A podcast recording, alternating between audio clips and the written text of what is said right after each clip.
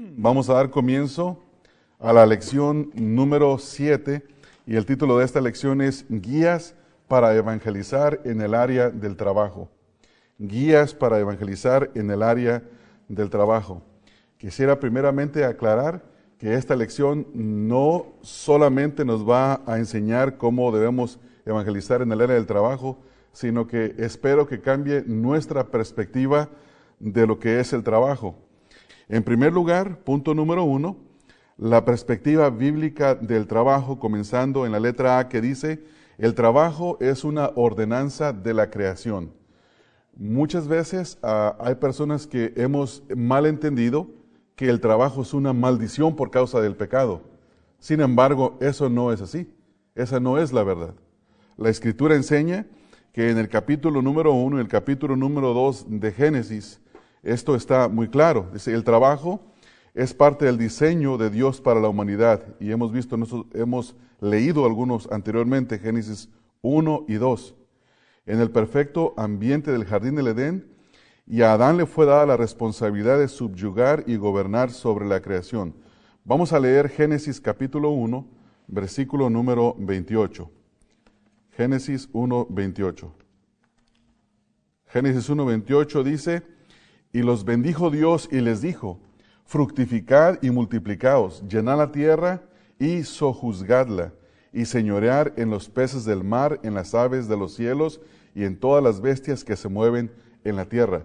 Había una relación estrecha por parte del mandato de Dios para el hombre, para el hombre y para la mujer, y era el subyugar la tierra eh, y señorearla. Ahora, alguno de nosotros puede pensar que esto es muy diferente a trabajar. Sin embargo, cuando uno lee en Génesis capítulo 2, versículo número 5 y versículo número 15 dice, y toda planta del campo antes que fuese en la tierra y toda hierba del campo antes que naciese, porque Jehová Dios aún no había hecho llover sobre la tierra, ni había hombre para que labrase la tierra.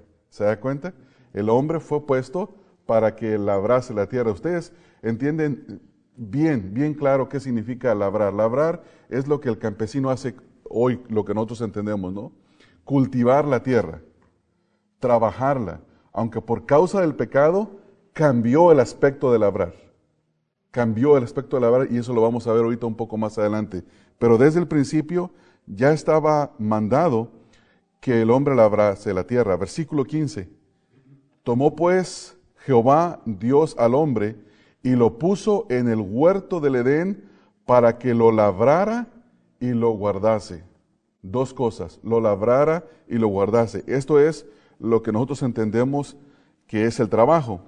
Entonces, el trabajo no es el resultado de la caída del hombre, sino que la caída intensificó la dificultad y el ritmo de trabajo. Ahora, por ejemplo, usted tiene, hay tierras que producen más hierba unas que otras, depende de la manera que se han labrado, ¿verdad? Los que tenemos la experiencia del campo sabemos eso. Hay tierras que están contaminadas, yo recuerdo, ahorita había una tierra que el dueño quería venderla y, trataba de venderla, pero no podía, porque su tierra estaba contaminada con un tipo de zacate que le llaman, allá le llaman zacate Johnson.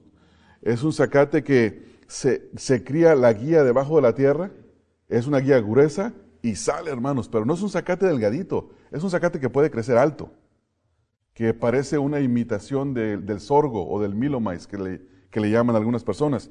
Entonces, usted con que dejara una pequeña raíz de ese zacate, se iba a multiplicar de una manera inmensa. Entonces sembraba usted la tierra, plantaba maíz y de un de repente el zacate Johnson crecía al ritmo del maíz. Y y era un problema trabajar esa tierra. Entonces no lo podía vender, no lo podía vender. Hasta el final alguien le compró la tierra y puso una engorda de ganado. Entonces aprovecharon el zacate Johnson porque es muy bueno para el ganado y le sacaron provecho. Pero lo que ha pasado después de la caída del pecado fue eso, que el trabajo se intensifica por causa de la, hierba mala. La hierba mala es la consecuencia del pecado. No tuvo que haber existido en el principio. Yo no entiendo todos los detalles de esto, pero la escritura no nos dice, no nos dice mucho en cuanto a esto, así es que no vamos a meternos. Entonces, el trabajo no es el resultado, perdón, el trabajo no es el resultado de la caída del hombre, sino que la caída intensificó la dificultad y el ritmo del trabajo. Cuando Adán pecó, el trabajo sobre sí mismo, la pena justa por su pecado. E, es decir, que vino todo, se intensificó, porque la maldición del Señor para con Adán es la siguiente. Leemos en Génesis 3, 17 al 19. Y al hombre dijo, por cuanto obedeciste a la voz de tu mujer y comiste del árbol de que te mandé diciendo, no comerás de él, maldita será la tierra por tu causa. Con dolor comerás de ella todos los días de tu vida. Espinos y cardos te producirá, y comerás plantas del campo. Con el sudor de tu rostro comerás el pan hasta que vuelvas a la tierra, porque de ella fuiste tomado, pues polvo eres y al polvo volverás. Este versículo aquí nos amplía el detalle de lo que es la realidad. En primer lugar, vemos que vienen las maldiciones, ¿verdad?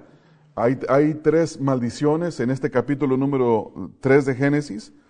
Eh, se le da la maldición a la serpiente, a la mujer y al hombre. Y al hombre se le dice, por cuanto obedeciste la voz de tu mujer y comiste del árbol que te mandé diciendo, no comerás de él. Esta es la primera cosa. Por causa del hombre, la tierra fue maldecida. Dice, maldita será la tierra por tu causa, por tu pecado. Con dolor comerás de ella todos los días de tu vida. Este es el aspecto, de, el aspecto difícil del trabajo. Yo creo que no hay persona, no hay ninguno de nosotros que no pueda quejarse de algo en su trabajo. Hay aspectos del trabajo que nos molestan, no solamente desde lo difícil que es trabajar en algunas ocasiones o dependiendo de los trabajos. Casi no conozco una persona que diga que su trabajo es increíblemente fácil y que no tiene problemas. Tiene algún grado de dificultad, ¿no es así? Todos los trabajos tienen grados de dificultad. Y debemos de entender que ese aspecto duro del trabajo es por causa de qué? del pecado, es por causa del pecado. La segunda cosa que vemos aquí dice, versículo 18, espinos y cardos te producirá. Espinos y cardos te producirá. Eh, los espinos sabemos la hierba mala, los carlos son los, los cardos son los que se llaman los, los, callos en las manos, y esto es lo que produce por causa del trabajo que se intensifica por la maldad que hay en la tierra, por causa del pecado. También dice el versículo 19, con el sudor, el sudor de tu rostro comerás el pan hasta que vuelvas a la tierra. Yo no sé si este aspecto del sudor existía antes, creo que no, creo que no existía el aspecto de que Adán tenía que sudar de la manera que tiene que sudar, tuvo que sudar y trabajar por causa del pecado, por causa de toda la hierba mala que produjo la tierra. Pero pongamos esto, por ejemplo, si usted está trabajando en un árbol, eh, el árbol hay que podarlo, ¿verdad? ¿No es así? Yo no creo que los árboles se tenían que podar en el pasado, en el tiempo de Adán y Eva, antes de la caída, por decirlo de esta manera más clara. No, no tenía que andar con zapatos porque no había espinas. Hay muchos aspectos de la creación que cambiaron. Yo no me quiero meter en muchos detalles porque no quiero decir cosas que la palabra de Dios no dice, pero muchas cosas cambiaron. Lo que sí vemos es que le iba a producir en sus manos cardos y lo que también vemos es que iba a sudar y con dolor. El trabajo tiene el aspecto negativo que es el sudor, el dolor y la dificultad. Sin embargo, cuando hablamos del evangelismo tiene un aspecto positivo y ahorita lo vamos a ver. La meta no es simplemente el trabajar, sino honrar a Dios con nuestro trabajo. Ese es el punto principal del trabajo. Honrar al Señor con nuestro trabajo. El tema del trabajo aparece a través de las escrituras. Vamos a ver la primera referencia. Proverbios 6, versículo número 6 al 11. Hay una analogía o una, una figura que se utiliza para exhortar al perezoso. Dice en el versículo 6, ve a la hormiga, oh perezoso, mira sus caminos y sé sabio. Hay algo que aprender de la hormiga, ¿no? Dios hizo a la hormiga de tal manera que la hormiga no sufre de lo que sufre el perezoso. Dice, ve a la hormiga, oh perezoso, mira sus caminos y sé sabio. Primera pregunta, ¿es sabia la hormiga? Sí.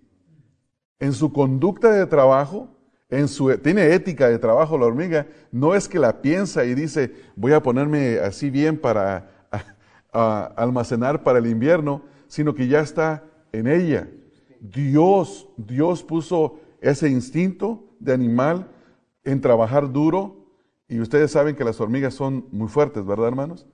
Pueden mucho más de su, levantar mucho más o arrastrar mucho más que el peso que ellas tienen. Una fuerza increíble. Dice, sé sabio, versículo 7, la cual, no teniendo capitán, ni gobernador, ni señor, prepara el verano su comida y recoge en el tiempo de la siega su mantenimiento. Eh, lo admirable de la hormiga es que no ocupa, como se dice comúnmente, que la estén arreando. No ocupa eso, no necesita, no lo necesita eso. Y eso es algo intrínseco de la hormiga que Dios así la hizo. Muy trabajadora, no ocupa que estén atrás de ella diciéndole qué tiene que hacer, va y lo hace. Y hay una cierta sabiduría que Dios puso. La hormiga refleja la sabiduría de Dios. Esta sabiduría de Dios tiene que ser aprendida por nosotros por cada uno de nosotros en el área de trabajo que esté. Dice el versículo número 10, un poco de sueño, un poco de dormitar, perdón, me, salté el versículo 9. La exhortación, perezoso, dice, ¿hasta cuándo has de dormir? ¿Cuándo te levantarás de tu sueño? Un poco de sueño, un poco de dormitar y cruzar por un poco las manos para reposo Así vendrá tu necesidad como caminante y tu pobreza como hombre armado. Eh, esta es la solución que el Señor da para la pobreza, para la necesidad. ¿Cuál, cuál es la solución? Trabajar. Trabajar. Porque, porque ese, es el, ese es el consejo de la palabra de Dios. Otro ejemplo de la escritura está en Eclesiastés 2, 13 al 26 y es el ejemplo que es, eh, perdón, es la exhortación que es un contraste de la pereza. Yo no sé si ustedes han escuchado que hay personas que les llaman que son, ah, en inglés suena la frase, en español no suena, dice workaholic, en inglés, ¿verdad? Es que son adictos al trabajo. Bueno, la escritura también exhorta en cuanto a eso. Es muy malo ser perezoso, es muy malo hacer el trabajo el fin de la vida es igual de pecaminoso porque hay una exhortación de la palabra de Dios en contra de los dos. Y esto tenemos que aprenderlo. Habla de la naturaleza del perezoso que ignora sus responsabilidades y también en Eclesiastés 2.13 dice, dice que nos advierte acerca de un acercamiento no balanceado al trabajo, el de ser consumidos por él. Vamos a leer esta porción de la escritura. Está un poquito larga, pero va a ser de provecho. Y he visto que la sabiduría sobrepasa la necedad, como la luz a las tinieblas. El sabio tiene sus ojos en su cabeza, mas el necio anda en tinieblas. Pero también entendí yo que en un mismo suceso acontecerá al uno como al otro. Entonces dije yo en mi corazón, como sucederá al necio, me sucederá también a mí. ¿Para qué pues he trabajado hasta ahora por hacerme más sabio? Y dije en mi corazón que también esto era vanidad. Porque ni del sabio ni del necio habrá memoria para siempre, pues en los días venideros ya todo será olvidado y también morirá el sabio como el necio. Aborrecí por tanto la vida, porque la obra que se hace debajo del sol me era fastidiosa, por cuanto todo es vanidad y aflicción de espíritu. Asimismo aborrecí todo mi trabajo que había hecho bajo del sol, el cual tendré que dejar a otro que vendrá después de mí. Este es uno de los versículos claves, hermanos. Este es uno de los versículos claves que la exhortación es la siguiente. ¿Es un pecado ser perezoso y no trabajar? ¿Es un pecado no ahorrar, no cuidar? Y es un pecado igualmente hacer del todo de la vida el almacenar. ¿Por qué? Porque se va a quedar para otro. Y no es malo que se quede para los hijos, cuando se queda para los hijos. No es malo. Lo que está diciendo aquí es que haga del todo de la vida el trabajo. Y no busque de las cosas del Señor. Eso también es vanidad. Versículo 23. Volvió por tanto a desesperarse mi corazón acerca de todo el trabajo que me afané y que había ocupado debajo del sol mi sabiduría, que el hombre trabaje con su sabiduría y con su ciencia y con rectitud y que haya de dar a su hacienda al hombre que nunca trabajó en ello, también esto es vanidad y mal grande. Versículo 22, porque ¿qué tiene el hombre de todo su trabajo? y de su fatiga de su corazón con que se afana debajo del sol, porque todos sus días no son sino dolores y sus trabajos molestias. Aún de noche su corazón no reposa. Esto también es vanidad. Versículo 24. No hay cosa mejor para el hombre, sino que coma y beba que su, y que su, y que su alma se alegre en su trabajo. También he visto que esto es de la mano de Dios. Versículo 24 es el versículo que habla del balance perfecto del trabajo. Fíjese lo que dice, hermanos. No hay cosa mejor para el hombre, sino que coma y beba y que su alma se alegre en su trabajo. Cuando habla de comer y beber, está hablando lo que dice el Señor Jesucristo en Mateo capítulo número 6. Está hablando de las cosas básicas de las cosas que tiene.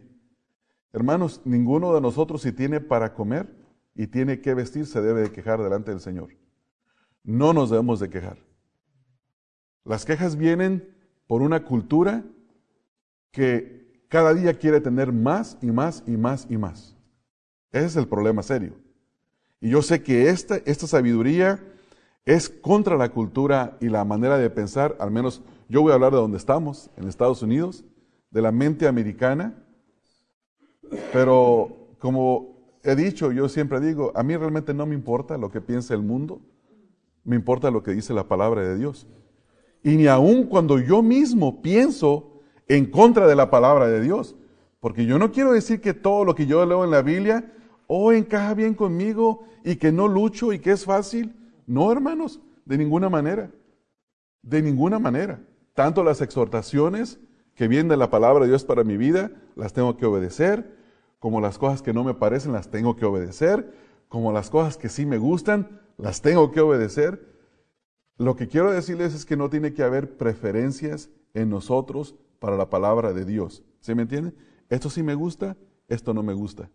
Porque el día que nosotros digamos, pues la Biblia sí es la palabra de Dios, pero es que eso que dice ahí, yo no estoy de acuerdo. ¿Y quién eres tú, hormiga, para pensar que no estás de acuerdo? y me fui grande, porque la Biblia dice que el hombre sin Cristo es menos que nada. ¿Ya se dio cuenta lo que significa menos que nada, hermanos? ¿Qué es nada, hermanos? Nada es nada. ¿Y menos que nada? Menos que nada. menos que nada. Somos requete nada, para que lo, entienda, lo entendamos mejor. Versículo 25. Porque ¿quién comerá y quién se cuidará mejor que yo? Versículo 26. Porque al hombre que le agrada, Dios le da sabiduría, ciencia y gozo, mas al pecador da el trabajo de recoger y amontonar para darlo al que agrada a Dios. También esto es vanidad y espíritu de aflicción. Entonces vemos los dos aspectos, ¿verdad, hermanos? De, esta teología del trabajo, por decirlo así. Es un gran pecado ser flojo y no cuidar. Y es un gran pecado hacer del trabajo el fin de la vida. Las dos cosas son pecado. Y esto lo dice la palabra de Dios, no es una opinión de ningún hombre, y tenemos que tomarlo como es. Y la, exhortación para usted y para mí, en nuestra manera de ver el trabajo, porque ahorita, ahorita nuestro objetivo es ir a ver qué dice acerca del evangelismo sobre el trabajo. Pero la exhortación para usted y para mí es que si usted es perezoso o yo soy perezoso, eh, nos tiene que tronar los deditos la palabra de Dios y levántate perezoso y ponte a trabajar. Porque es un gran pecado. Y si usted es una persona que hace de su vida el trabajo, párele, porque se va a hacer viejo, se va a llenar de dolores y otro se va a comer lo que usted almacenó y se va a morir amargado, sin gozo delante del Señor. Hermanos, yo he vivido lo suficiente para verlo. He vivido lo suficiente para ver gente en los últimos días de su vida. ¿Sabe qué dicen, hermanos? La única queja que tienen es, lo único que me arrepiento es no haber servido al Señor como debería de haberlo servido. Eso es lo único de lo que se quejan. Ninguno de los con los que yo he estado en el día de su muerte dicen, qué bueno que dejé esta casa. Qué bueno que les dejé una buena cuenta de banco a mis hijos. Qué bueno que esto, qué bueno que lo otro. Estuve con una persona, no voy a mencionar su nombre, somos una iglesia demasiado pequeña y si ustedes quieren empezar a, pecar y darle a su mente para ver quién fue, ese es problema de ustedes y del Señor. Pero esta persona fue muy diligente en su trabajo. Estoy hablando de algo positivo. Y esta persona dejó herencia hasta para sus nietos, hermanos. Fue muy diligente en su trabajo, pero fue muy diligente en la obra del Señor. Y cuando murió, nunca me mencionó todo lo que dejó. las, sus palabras fueron esto, lo único que me tiene con gozo para encontrarme con mi Señor es todo lo que yo le serví al Señor. De ahí en más no hay nada, hermanos. De ahí en más no hay nada. ¿Sabe por qué? Porque los nietos que no trabajaron para juntar eso, cuando les llegue el dinero, si no tienen la sabiduría de Dios, ¿sabe qué van a hacer con ese dinero? Lo van a despilfarrar. Entonces, hermanos, antes de continuar con la siguiente parte, yo quiero hacer, volver a hacer énfasis de esto. No seamos necios y perezosos. Es muy malo, hermanos. Es muy malo. Es una exhortación para cada uno de nosotros. Ahora, yo no le estoy llamando a ninguno de ustedes ni necio ni perezoso, pero si es perezoso, no sea perezoso. Y eso es para mí y para ustedes. El otro aspecto que la misma palabra del Señor nos dice es que no haga del fin de su vida el trabajo porque eso es igual de malo que ser perezoso. Entonces, trabaje duro, pero sirva al Señor, porque eso es lo único que le va a quedar. El gran pecado de la iglesia americana es de hacer del trabajo su prioridad número uno, trabajo no de la obra del Señor. El Señor siempre es secundario, hermanos. Y a mí me da mucha tristeza con algunos de ustedes. Lo tengo que decir claro porque esta es la predicación. Si yo no predico y llevo el mensaje a la congregación, soy un títere delante de la iglesia que los entretuvo el domingo para que después se fueran contentos a su casa y comieran y todo está muy tranquilo. No, hermanos, predico porque ustedes necesitan este mensaje. Porque yo necesito este mensaje. ¿Sí me entienden, hermanos? No dejen al Señor en segundo lugar, hermanos. Algunos de ustedes lo hacen. Y me causa mucha tristeza y me causa mucho llanto muchas veces por ver esas cosas de dejar al Señor ahí siempre segundo, siempre segundo. El Señor merece sobras de ustedes.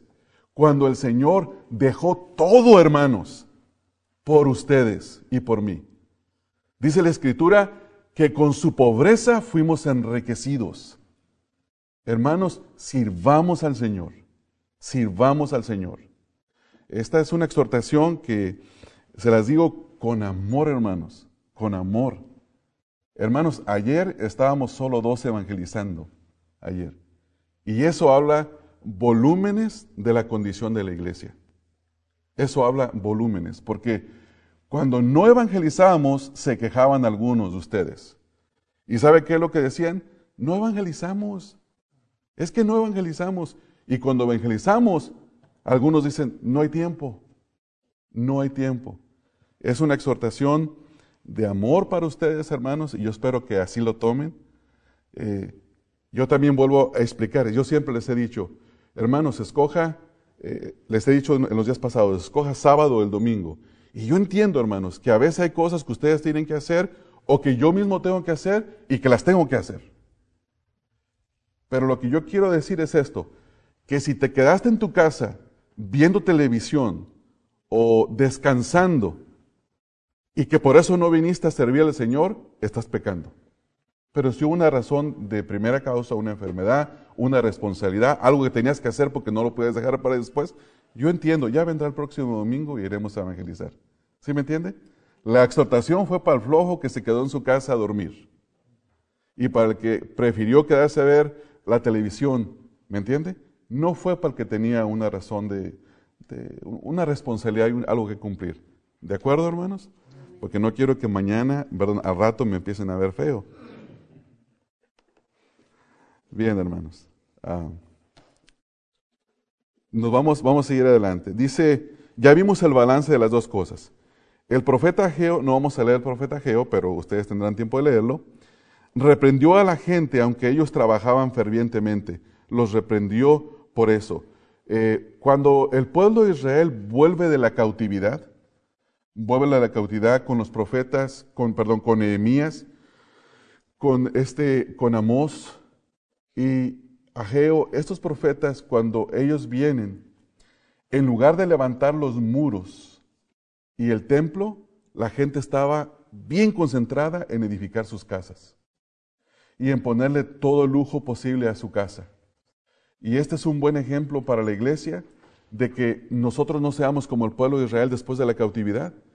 Eh, pongamos todo nuestro énfasis en lo personal y nos olvidemos de la obra de Dios.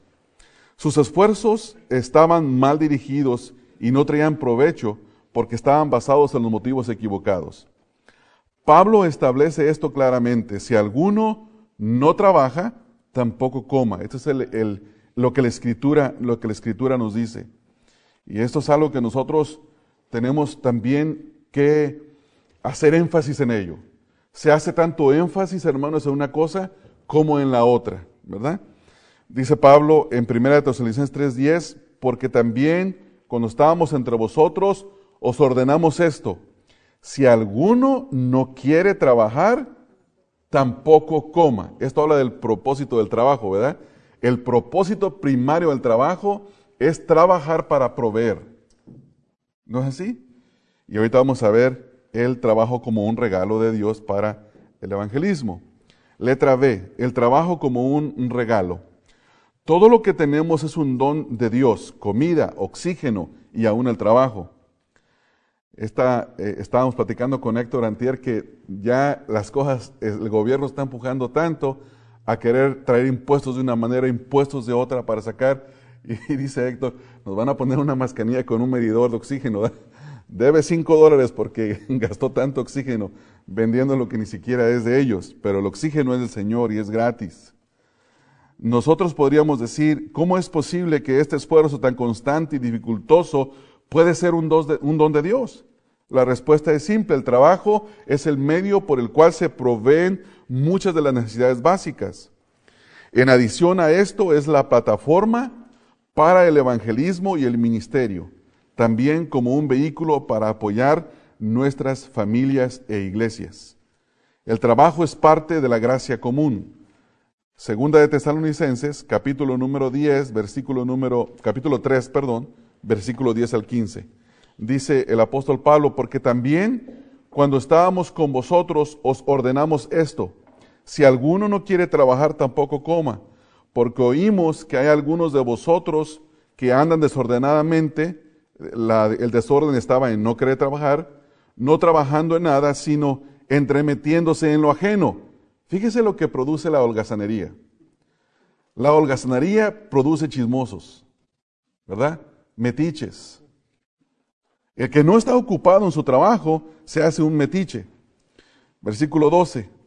A los tales mandamos y exhortamos por nuestro Señor Jesucristo que trabajando sosegadamente coman su propio pan. Y vosotros, hermanos, no os canséis de hacer bien. Si alguno no obedece a lo que decimos por medio de esta carta, a ese señaladlo y no os juntéis con él para que se avergüence, mas no lo tengáis por enemigo, sino amonestadle como hermano. Esto está tremendo, ¿verdad? Ve otra vez el balance. Hay que exhortar, hay que decirle que tiene que trabajar, pero no hay que tenerlo como un enemigo. Eh, hemos tenido nosotros la, la necesidad de exhortar a una persona aquí en la congregación de lo mismo. Una persona que aprendió a vivir del sistema de Estados Unidos, de ayuda, y llegaba al punto en que se le estaba ayudando constantemente no solo el gobierno, sino la iglesia, y cuando se le, se le dice, tienes que ir a trabajar, directamente dijo, no quiero ir a trabajar, no quiero ir a trabajar. Dijo, si voy a trabajar, el gobierno me va a quitar el apartamento, el gobierno me va a dejar a esto, porque tengo la capacidad de ir a trabajar. Entonces, hermanos, eso es un pecado. Eso es un pecado. Y no se debe de, no se debe de tolerar, no se debe de, de, de acariciar. Letra C. El trabajo es un ministerio y el lugar de trabajo es un campo misionero. Entendamos esto. Un ministerio y un campo misionero. Un principio valioso, perdón, un principio valioso que fue enfatizado durante la reforma fue la santidad de todos los llamados. Ahorita voy a explicar esto. Este concepto negó las distinciones medievales entre el clero y los laicos. Antes de la reforma, la idea era la siguiente. El trabajo, el trabajo eh, de cada día, la labor de cada uno, es algo que no tiene el mismo valor que el trabajo espiritual. Se consideraba a los, a los pastores, por decirlo de esta manera, o a la iglesia católica como los que tenían el alto llamado de Dios a servir a Dios. Pero sin embargo, el alto llamado de servir a Dios es el de obedecerlo en todas las partes donde uno esté. Y el pastor no es más que la congregación, ni la congregación es menos que el pastor en cuanto a su llamado a servirlo en el evangelismo. ¿Por qué? Porque el trabajo, hay una, hay una expresión que es muy común aún todavía entre los evangélicos y dicen, el trabajo secular. El trabajo no es secular, el trabajo es una ordenanza de Dios. El trabajo es una orden de Dios. No es secular, no es del mundo en un sentido. El trabajo es el lugar de donde está el campo misionero. El trabajo es el ministerio de cada creyente para, el, para las misiones. Antes de la reforma, los creyentes en el área del trabajo fueron enseñados que los que tenían un llamado espiritual de menos, que ellos tenían un llamado espiritual de menos importancia que el de un ministro llamado a tiempo completo en la iglesia. Eso no es verdad. Los creyentes en el área de trabajo tienen un llamado soberano al campo misionero. Sus compañeros de trabajo, ellos son su llamado. La diferencia se encuentra en una cuestión de función y no de estatus espiritual. La obediencia fiel y glorificar a Cristo es el área de trabajo en una forma de adoración.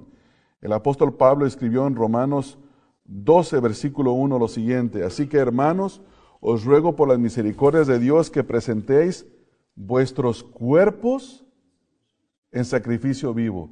Primer cosa, ¿qué hacemos con nuestros cuerpos, hermanos? Trabajamos, los utilizamos para trabajar. Entonces, ese cuerpo, esta es una aplicación del versículo 12, ese cuerpo es un sacrificio vivo, santo y agradable a Dios. Y la última frase significa, esta es la manera correcta de adorar a Dios. Este es vuestro culto racional. Esto es lo correcto de hacer. Quiere decir que cuando trabajamos y en el trabajo hacemos bien nuestro trabajo, somos un buen ejemplo y evangelizamos, estamos haciendo qué, hermanos? Ofreciéndonos a Dios como un sacrificio vivo para Dios. Entonces, er, podemos caer en el error de pensar lo opuesto. Punto número dos, la práctica bíblica del evangelismo en el trabajo. Letra A, reconoce que Dios finalmente es tu empleador. O Dios es el empleador de cada nosotros. Al final, Dios es el patrón de todos nosotros. Posiblemente usted ha tenido un patrón muy malo, o tiene un patrón muy bueno, o tiene un patrón más o menos bueno. Yo no sé cuál ha sido su experiencia. Yo tuve uno que fue muy malo y nos quejábamos mucho de él, siendo no creyente, pero ahora volteándose atrás, mi primera pregunta es, yo me hago la pregunta ahora, ¿qué pensaba él de mí? A lo mejor él pensaba que yo era un empleado pésimo. Y lo que debe de importar es lo que el Señor piensa de nosotros a través de nuestro patrón.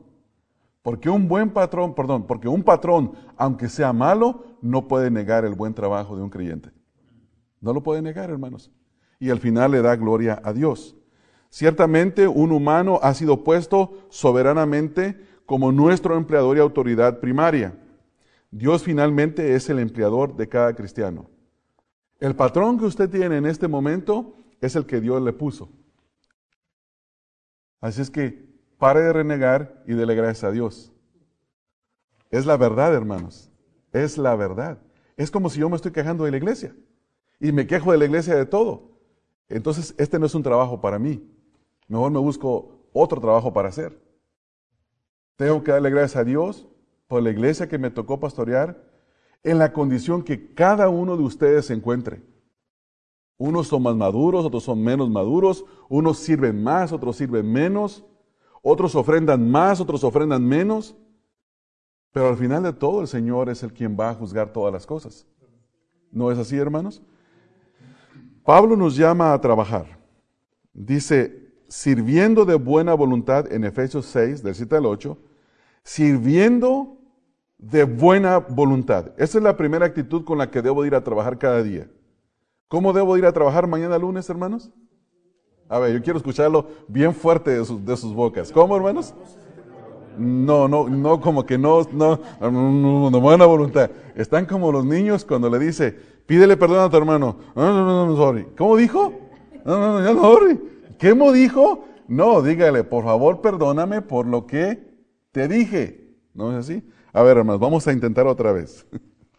¿Cómo vamos a ir a trabajar mañana? Amén, hermanos. hermanos, no son palabras mías. Ya se dieron cuenta de eso, ¿verdad? No son palabras mías. ¿Por qué me tengo que levantar y yo decir, ah, ir a predicarles a los hermanos otra vez? No. ¿Sabe qué dice Samuel, 1 Samuel capítulo 8? Cuando el pueblo pidió un rey. ¿Sabe qué? ¿Sabe qué dice, verdad? Dice Samuel, no te menosprecian a mí, a ti, me desechan a mí. Entonces, eso es, algo bueno para los pastores.